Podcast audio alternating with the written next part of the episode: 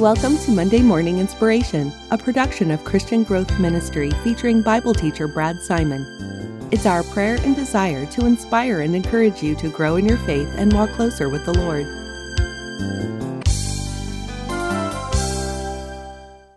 Dishonored, discouraged, depressed, but most of all, she was desperate. The people dejected and despised her.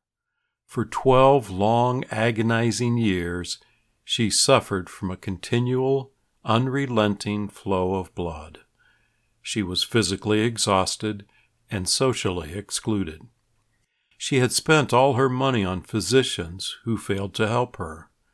She was bankrupt financially, physically, socially, and emotionally.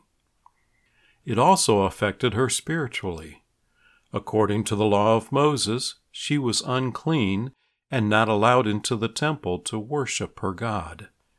She was hanging on to life by a thread. Then she heard that a miracle worker from Nazareth, named Jesus, and his disciples had arrived.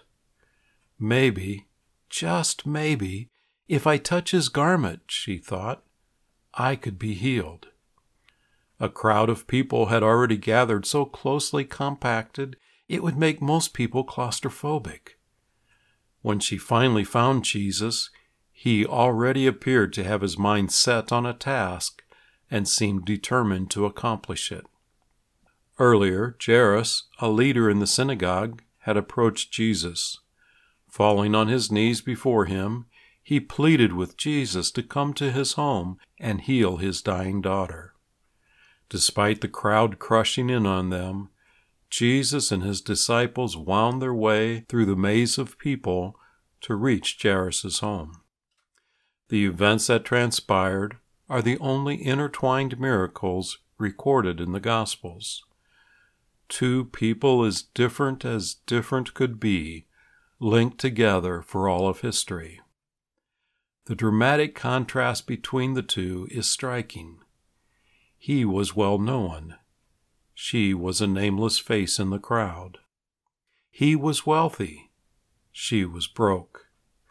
He was a leading citizen. She was an outcast. He was a religious leader. She was not allowed in the synagogue. He was interceding for his only child. She was seeking help for herself. He had experienced 12 years of joy and happiness with his daughter. She had experienced 12 years of misery and sorrow from her infirmity. Yet, as different as they were, both Jairus and the poor woman were hanging on to life by a thread, both seeking the healing touch of Jesus' hand. As the crowd pressed in around them, making it difficult to walk, Jesus spoke. Who touched me? At first, his words appeared sarcastic, as if he was scolding the people for keeping him from his work. But then they seemed more amusing than cynical. The crowd is unrelenting. Everyone is bumping into us and touching us. What are you talking about? The disciples thought. It was I, a voice said so soft and meek it could hardly be heard above the murmur of the crowd. The disciples turned and only saw the mass of people. As Jesus turned, his eyes fixed on the woman kneeling at his feet, trembling before him. In the presence of all the people, she declared the reason she had touched him and how she was instantly healed. Daughter, he said to her, your faith has saved you. Go in peace.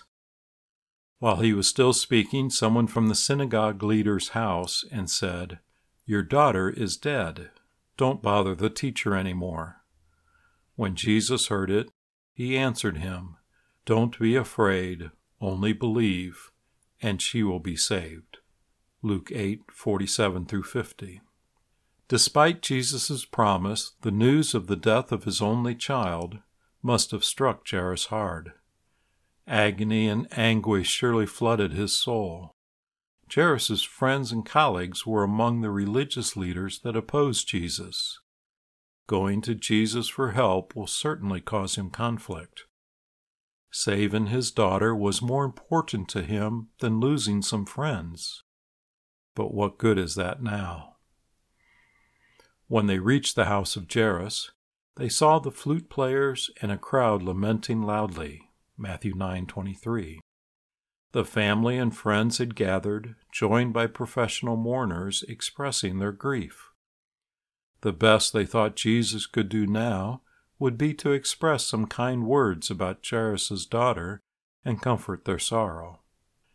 Jesus had words all right, not about the girl, but for the girl. Little girl, I say to you, get up. Mark 5:41. The next thing anyone knew, she was walking and eating, the family was rejoicing, and the hired mourners were sent home early. These intertwined miracles reflect different aspects of growth in the various characteristics of our faith. The woman needed reassurance and confidence. Jesus calling her out in the crowd of people required her to testify to an embarrassing situation. When Jesus called for her to step forward, she came trembling and spoke. Sometimes it's frightening to speak up for the Lord. But this woman found the strength and courage by God's grace to overcome her fears and tell the story of what Jesus had done for her. While the woman's faith needed strengthening because she was shy, Jairus' faith required patience in waiting for the Lord. It was easier for Jairus to trust the Lord while his daughter was still alive and Jesus was walking with him. But the crowd hindered their progress. Then this woman dared to interfere and stop Jesus for her healing. By the time one of his friends arrived and said the girl had died, no doubt Jairus felt that the thread of hope he was hanging on to was unraveling. Jairus was desperate he needed all the encouragement he could get. Jesus assured him, saying, Don't be afraid, only believe. Mark 5:36. And the resulting miracle was beyond anything he could have imagined. Both had faith that Jesus could heal, but their faith needed to grow. She was asked to bring her faith out of its shell he was called on to have a faith that trusted and persisted. Her timid faith needed to rely on God's strength and boldness. His anxious faith needed to rely on God's peace and patience. Often our faith gives way to doubt when circumstances and feelings overwhelm us. Sometimes God delays, and we wonder why. Why did Jesus wait to go to Jairus' house to heal his daughter?